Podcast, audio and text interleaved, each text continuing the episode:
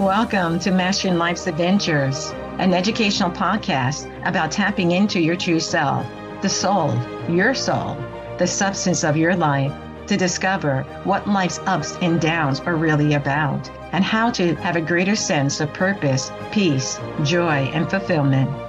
I am Dr. Judith Holder, your host, coach, psychologist, fellow seeker who enjoys diving into the connections between spirituality, psychology, wellness, and your everyday life's adventures, all preparing and polishing you like the facets of a magnificent diamond to be your best self. If you're craving more from your life, you are in the right place. Come, let's journey together and transforming what you know into who you really are. Mastering Life's Adventures begins now. Hi, I'm back with a special guest, and this is Jecara Rivera, and she is here to talk about gaining the courage and confidence to try. In this series of real life adventures is helping you to understand how we integrate different things into our lives, knowingly and unknowingly, with our soul and mind. And sometimes we never think about the soul. And so these series are an opportunity for you to think about it from a perspective of real life adventures people have gone through.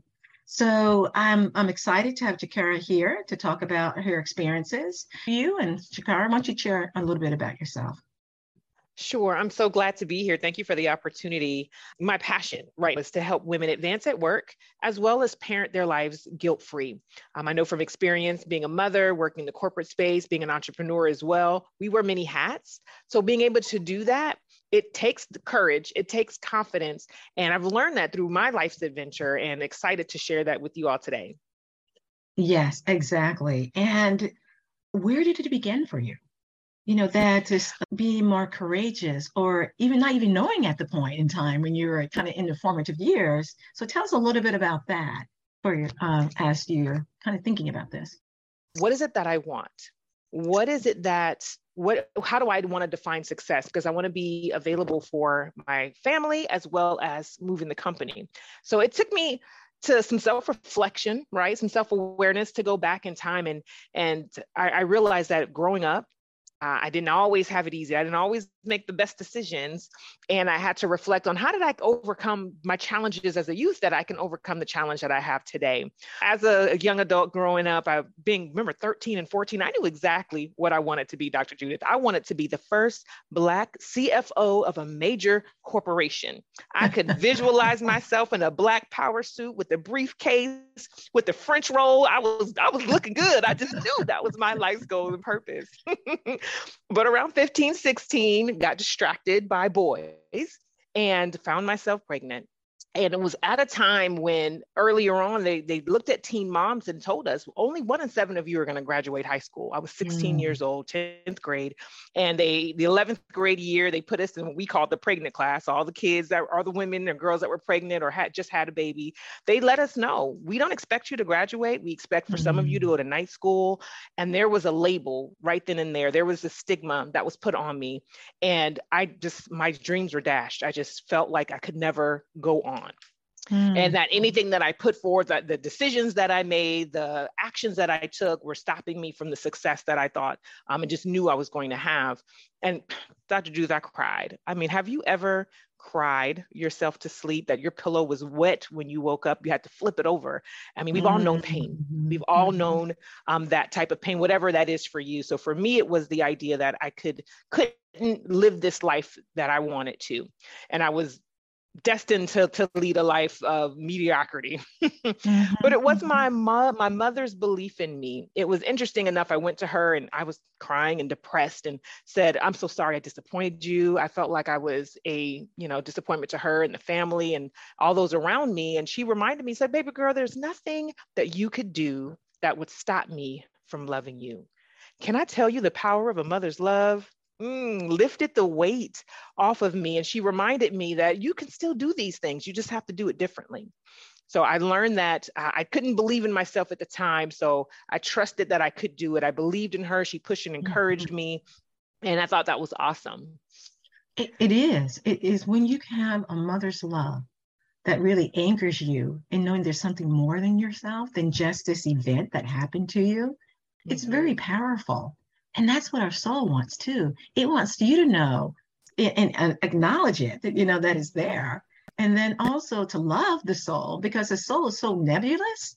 You're not quite sure what it is. We're not sure. We just know we get these promptings from time to time, right, but we're not quite sure. But it's that mother's love, in the same way that our soul wants to be loved, that empowers it to reveal itself more to you. Mm-hmm. Oh, so true. And that's exactly what it is. It's like that power outside of ourselves or within ourselves. It's that power of that connection on both ends. And looking back, I truly believe that it was that first awareness that I don't have to believe that my past decisions determine my future successes. And that if I can't see it for myself, surround myself with people who can do that.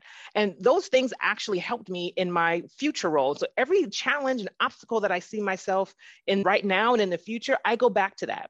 I have to make sure that I really do that self-awareness check.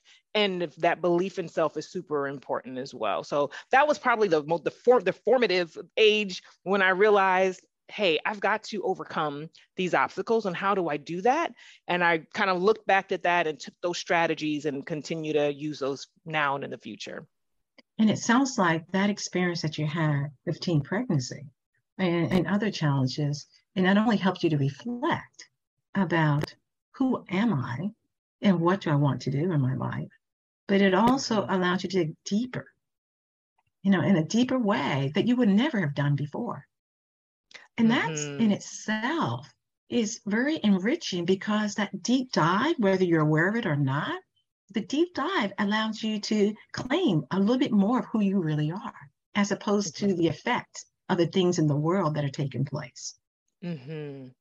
I love that, because a lot of times as I got older, some folks would say, hey, you know, I knew you were a teen mom. How did you do it? And I didn't have an answer, because I hadn't taken that time to really reflect. I pushed through. I got it. You can do it too. And, you know, it's nice to be able to see and be inspired by people who've done great things, but we also want to be able to overcome. So what I learned to do is I had to, at that point, let me put this succinctly. How did I do it? It wasn't just this automatic thing.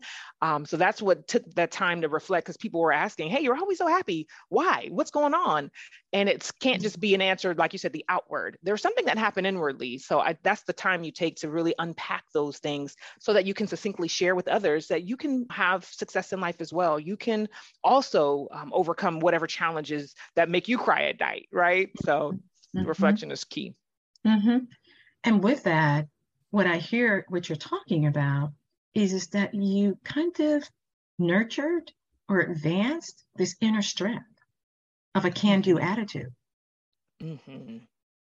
And that's so true. I think the can-do, that's that confidence, right? We talk about the courage is really just, I have to get out the comfort zone. I have to make that first step, and building the courage to even do it is number one, whatever it is for you, whatever your path, your next steps might be. But confidence comes from continuing to do it, continuing to try, and being successful at it. When you build the success, that builds the resilience then after the fact, because now you have that confidence to lean back on to say, hey, I did it.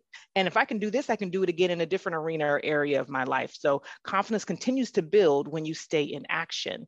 And then that's exactly what happened. Like I said, once I can overcome teen pregnancy and be able to graduate school with the honors degree and go on to get my bachelor's and my master's, come on now, if I can do that, what else can I overcome in this world, right?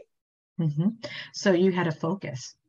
And you allowed yourself to keep focused on the prize, you know, which was some of these outer achievements, but it also was a more kind of an awareness that life is going to have ups and downs. Life is going to have challenges. And somehow we sometimes get into the belief that everything should always be smooth sailing, because that's what we see on TV, right? And that's what we see with other people's lives, but not realizing for the soul actually wants to go through those challenges. The soul actually wants to be able to rise higher, because it's saying, yes, we can, as we said earlier, but it also allows the soul to carve out the character of who you are. Mm-hmm. Oh, that is so good. I like to just add to that, because a lot of times, so as a coach and as speaker, I say I'm a success strategist. That's the title I love to use. But I believe that success is not just the goal. It's the achievement of a thing. and everything you're describing with our soul is what we were becoming in the process. That's success as well. When we can see our character grow and we really build out into our potential, when we become better versions of ourselves, every time we go through a challenge, we learn more about ourselves, as well as we're able to stand firm on that challenge. Because now, hey, hit me something, give me something else, because I can do it. If I did it before, I can do it again, right? That resilience grows. But really, success is not just the destination or the achievement of a thing, it's who we're becoming in the process. Right. And it's somewhat like smelling the roses while you're going through your journey. You know, sometimes we want to get to the journey so quickly, want to get through it in order to get to success, as you're making mention of. But how do we slow down? Because we're only going to pass this way once. You're only going to raise a family once. You know, the child's only going to be 9 1 year, right? Or 10 or 20 or 30 1 year. So how do we slow it down so we know that the challenge is, I don't want to just run by too quickly. I actually want to see and ask the question. This is what our soul wants. You always ask the question, what's to be learned? What's to be garnered? Go ahead.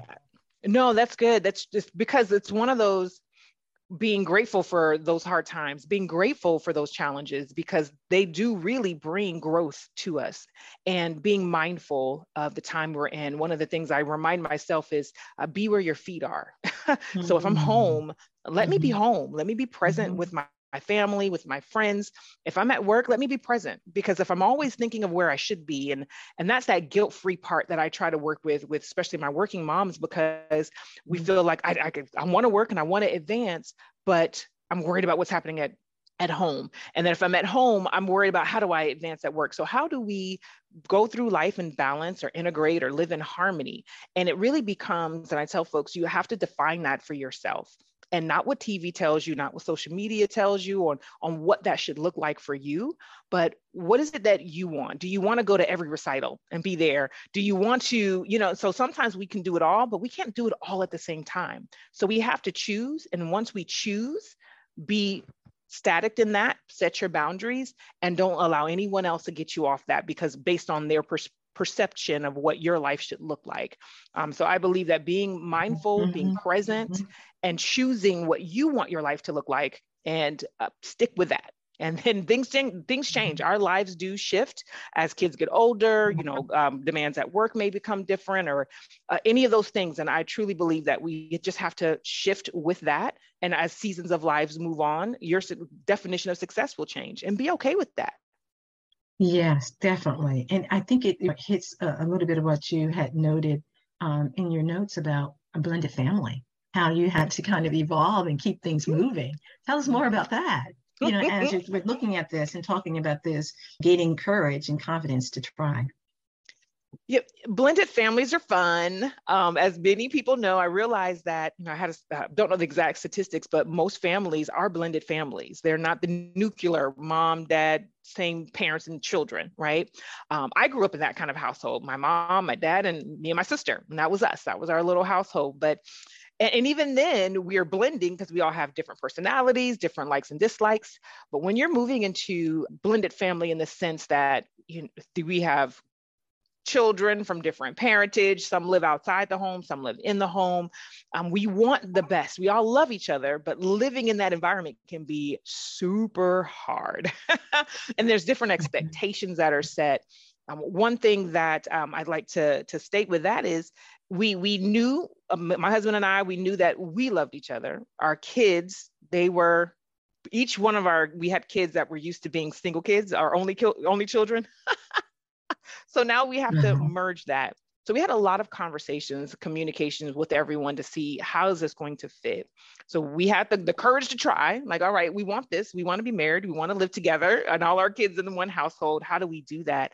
And then it just becomes, there's definitely challenges with, you know, people are used to being the center of attention, right? Each kid, they're used to having that attention. And then it's, okay, now the parents are putting each other first before putting us first. We're gonna act out. And now we're teenagers. Whew, teenagers by themselves, not even in a blended family, Dr. Judith, it can be rough.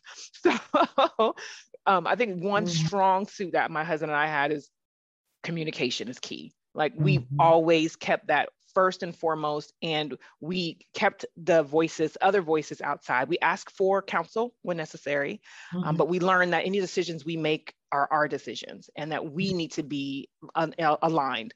And then putting that, pulling our kids into that and making sure we gave them the security that they needed.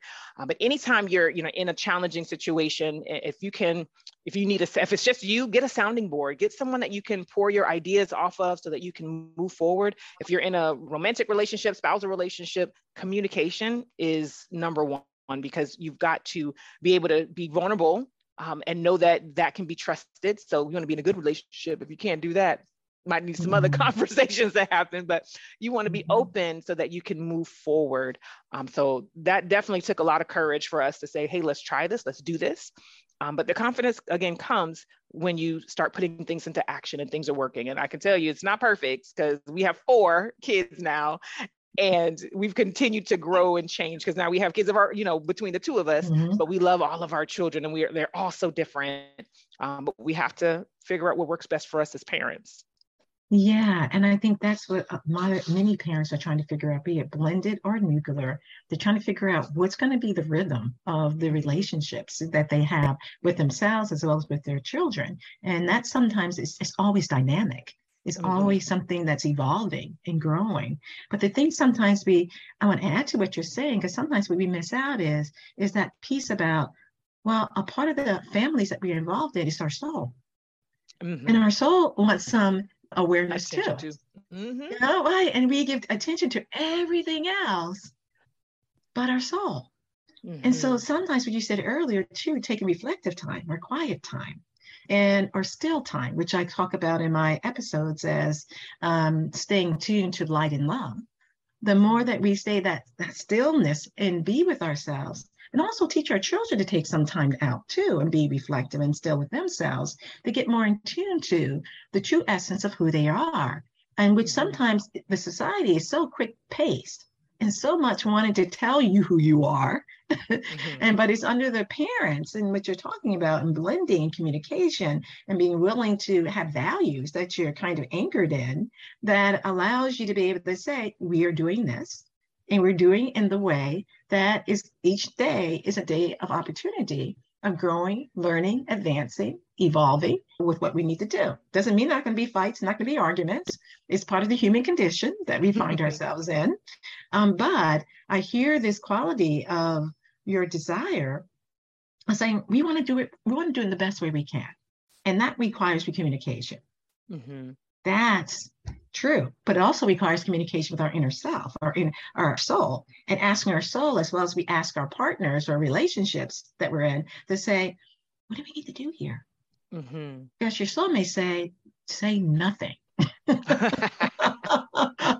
Because you're about to say something, but when you ask yourself, say, I'm just going to be quiet here. Listen, reflect, and summarize what I hear, and ask a question to open things up. It's like the, when you have a mouse, a computer mouse, you double click it to open up, to a bigger picture of what you're trying to look at.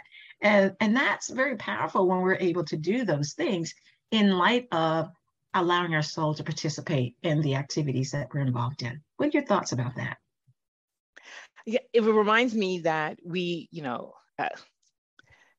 being able to sit with yourself, and I made the comment, being vulnerable. It's hard to be vulnerable if you don't know what your own thoughts are, you have your own ideas, or you haven't taken the time to really understand yourself. So you can communicate all day, but all you're talking about is outward things. It's not until you understand your wants, your likes and your dislikes. My husband and myself, right, we grew up differently in our parenting. So there's things that how he wanted to discipline was not the way that I wanted to discipline. And so I had to realize, okay, what worked for me and what didn't and why? And is this something that I want to stand firm on and continue to push for a change or something different? Or is it something where, hey, you know what, let's try something different, because I'm not sure if my ways maybe is not the only way. So let's try your idea. But it's not until I took the time to really sit back and say, well, what is it that I want and how I want my relationship to run? Do I want my husband to make every decision? And I just say, okay. So I had to take that time and realize, what is it that who am I as a person, and how do I want my values to show in our kids? And how do we blend that with your past experiences and what we want best for our kids? And some of it might be, it's not you or me. Let's let the children figure some things out on their own, that we don't need to push an agenda. It's just, hey, well, this is our truth. And now it's on you to find your truth. Like you said, take your own time, kids, and figure out what this means for you. You're living in this world, especially as they get older. They start to make their own ideas about life and love, and they have to struggle. And the nice part is they can do it within the comfort of our household, that we can help and guide. But at some point they'll be out of the house. So I'm teaching them how to think for themselves, how to problem solve. I'd rather do that than tell them what to do and tell them what to think. So when they're out there on their own, they can, all right, what is it that I want? What are my values? Not what my parents told me, but what is it that I value, so that I can make the appropriate next steps in life. Right. And it's so fascinating and so nice and right on target, because you're giving them the critical thinking skills that allows them to be able to know why they're making the decision that they're making, because they were in the confines of the comfort of your home to struggle and make mistakes and not be ostracized by that mistake, but seeing it as a learning experience and giving them the opportunity to have the confidence and courage to try in their what's going on in their world. So that they can learn to be able to be better people when they move out into the world. That's right. And it's not easy, because I can see them struggling. I'm just like, if you just do what I tell you to do, you'll be fine. Just do what I told you to do. So allowing them to make the mistakes is definitely not an easy task. And sometimes I do take the reins back a little too quick when I'm like, oh, I should have just let them go through that. So it's always a learning thing. And even though I've been through it, with my older two, our younger two, we're like, oh, we've been through this before. We know what to do. We still tend to act too quick, so it's still a learning, and it's still like, finding that balance. Each child is different. Some need that extra coaching, and some you can just let loose and they got it. Right, so. Right. Well, and the beautiful thing about it is kind of a figure-eight flow. You're learning and they're learning. So it's kind of the energy going back and forth with how you're learning and how they're learning about this, and you're growing and they're growing through this. Yes. And you're also learning about, when do I need to be flexible and when I really should not be flexible, because I'm trying to anchor them in certain principles or concepts, or helping them to understand if they're whole and told this particular stance, that will serve them better than caving in to peer pressure. Right. Agreed. Yep, exactly. And that's the knowing, right? When do I say this is it? But that comes with learning too. You've got to try. And if we don't try at all, then we're left to the wind, right? And we're left to whatever the world says, whatever social media says is next.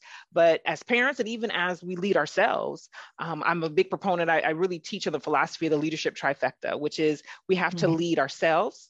We lead at work and we lead at home. Work could be passions, if you're volunteering, whatever that might be for you, home, family, friends, whatever that might be. But we have to start first with self-leadership and being able to, and I love the connection with the soul, is what is it that I need? Lead myself first before I can lead someone else. And then it's always the trying. I'm going to try, I'm going to mess up, I'm going to make a mistake, but that's okay. We don't win or lose, we win or learn. And if we learn and we adapt to that learning, then we'll be in a much stronger place in the next opportunity or obstacle that comes. Yeah, I love that concept that you said, the trifecta, but also that we win and learn.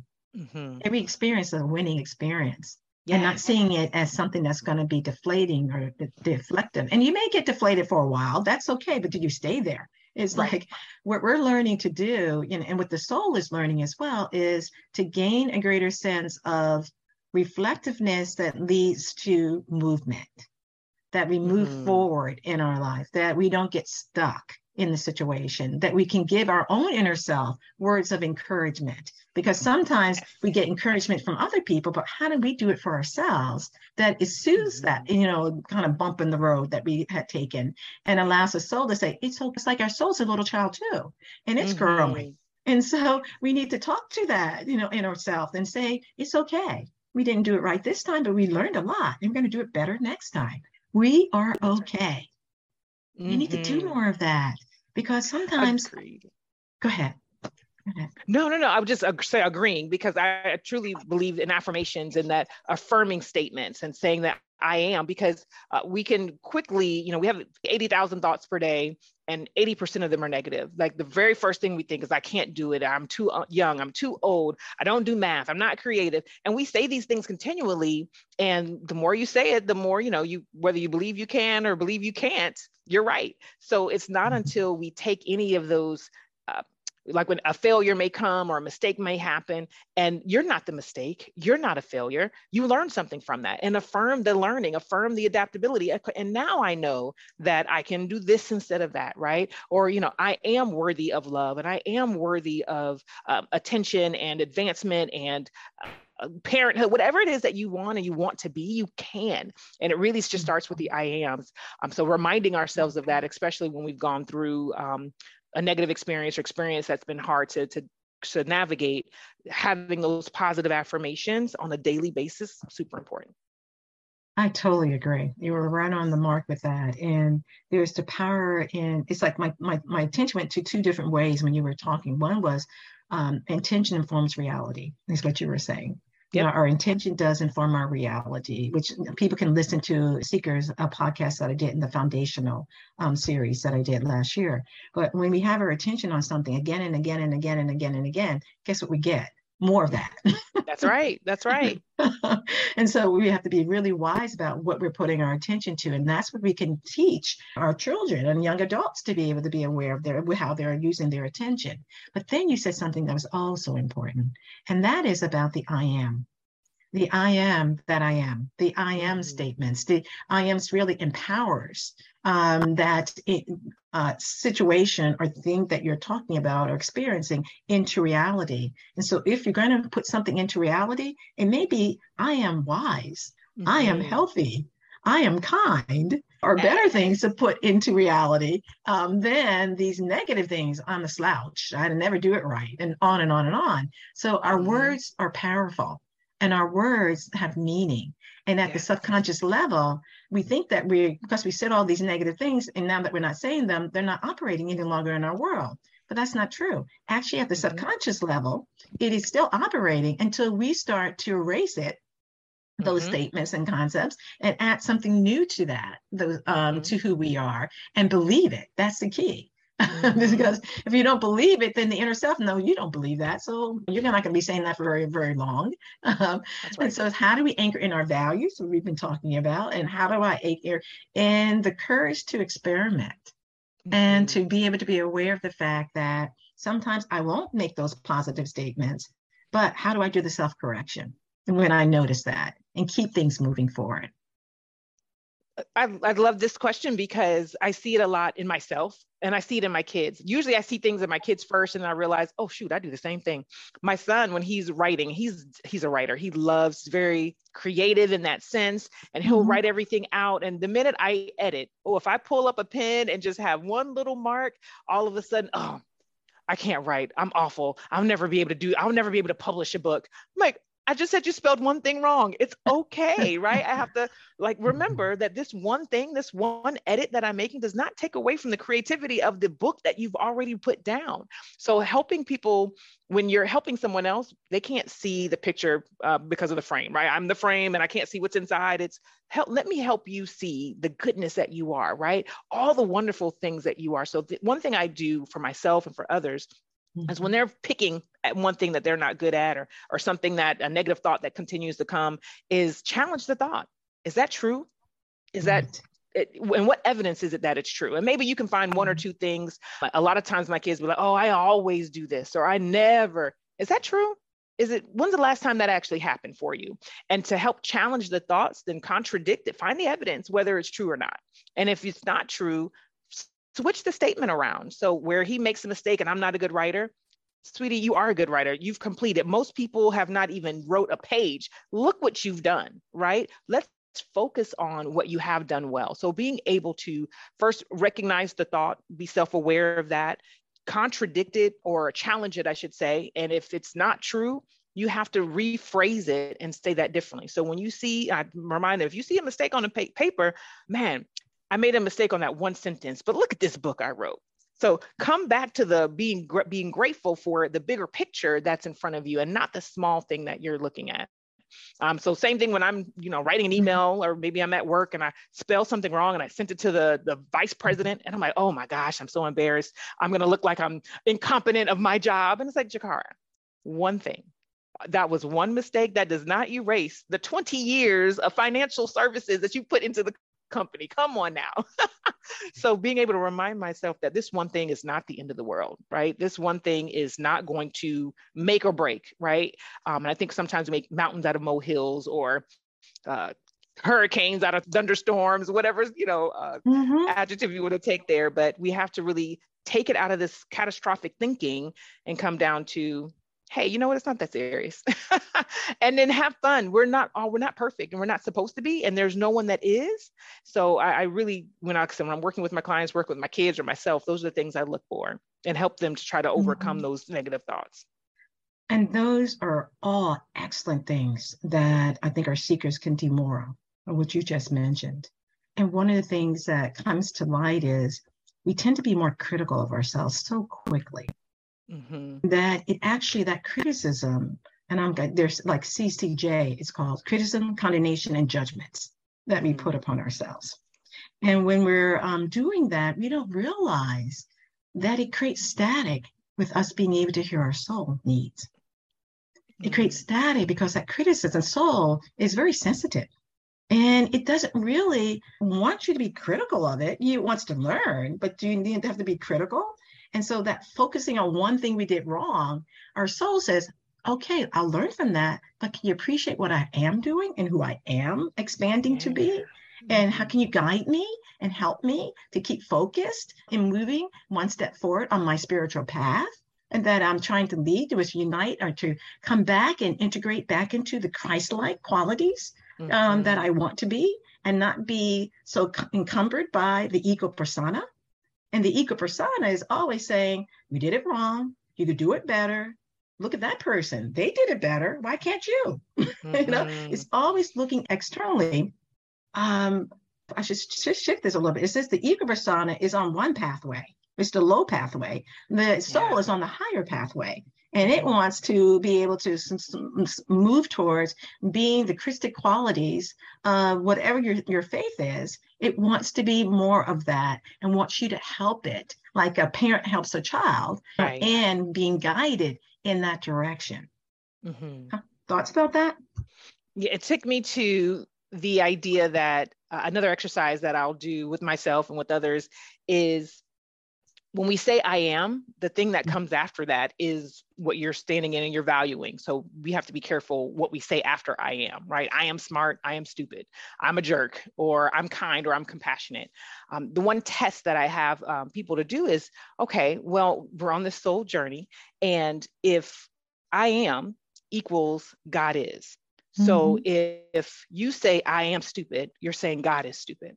So if you kind of put those sentences in your mind, anytime you say I am, you're saying God is. So that's another challenge that you can say is, okay, well, God's spirit is not stupid, is not an idiot, is creative. And I'm saying all these opposite things. So let me align my, who I am to these Christ-like qualities, who God is for me. And I think that's what came up for me as you were speaking, is we have to realign that thinking of who we are and who our spirit is, because we're one, we're within this together, spirit is within this flesh. So if our flesh is thinking one thing, ego is thinking one thing, we need to be sure that it aligns back to who we really are, who our soul really is, so that we can walk that path together. Yes, wonderfully said. And that actually builds this whole gaining the courage and confidence to try and being your best self each and every day. Yes, I love that. So if you were to kind of give a phrase or kind of a gift that you want our seekers to walk away with, from our conversation today, what would it be? I talk a lot about success strategies. I talk about how, persistence is important. Asking for help is important. The one thing I don't speak enough about in my arena, and the thing that I'm learning to do more of, is that self-reflection. I think it's important to slow down. We're always speeding to get to the next success, to achieve that next goal, but we need to be able to slow down and gauge how we're feeling. How does it check and align with our passions, our goal, with our spirit and our soul? Because we can be so fast on a track and get to the end and realize it's not even where I want to be. Mm-hmm. I've heard it said that you're climbing this corporate ladder, you get to the top and realize the ladder is on the wrong building. So we're so busy in this daily life that we're not taking the time to reflect. And so ways to do that, journaling, meditation, mindfulness, those are things that I do sporadically and I want to do so much more of, because when I do it, ooh, I see the light, I see a bigger perspective, I'm more grateful, I'm more compassionate, and then I'll get busy again, get my head down. So the one thing that I would love to leave is continue to strive for your goals. Know that your past does not determine your future, but along the way, along your life's journey, take the time and look at those obstacles and opportunities. And how do they make you feel? What's right for you? Are you on the right path? Do you need to make different decisions? Do you need to surround yourself with different people? But having those conversations with self more often and keeping it as a habit, I think will be amazingly profitable. The potential will grow, your self-esteem will grow, your confidence will grow, because now, hey, I've done this before and I know I can do it again. So I'm going to have that courage just enough to get out of the comfort zone. The confidence will build the more I do it, and I can try and try again. Yes. Excellently said. And I think our seekers are, hear the enthusiasm and the energy and the depth of these words that you're mentioning to them, and that the I am statements are so powerful. And it truly is. You're saying God in me is this, mm-hmm. this. And so make sure this, and this is what you really want. That's right. And so on that note, thank you, Jecara. How can they reach you if they wish to reach out to you? Oh, I would love, love, love to give your audience a gift of confidence. If you go to JecaraRivera.com/confidence, I have a free guide for you on how to boost your confidence. And that will keep you connected to me. You'll get the socials, the emails, a way to contact me and get on my calendar to just have a conversation. So that's the first place you want to go is JecaraRivera.com/confidence. Excellent. And our topic today was on gaining the courage and confidence to try, and a great conversation. And I thank you, Jecara, for bringing forth your wisdom and guidance to our seekers, and look forward to having you back. Awesome. So glad to be here, Dr. Judith. Bye. Thank you for joining me for this episode on Mastering Life's Adventures, being your best self through soul evolution.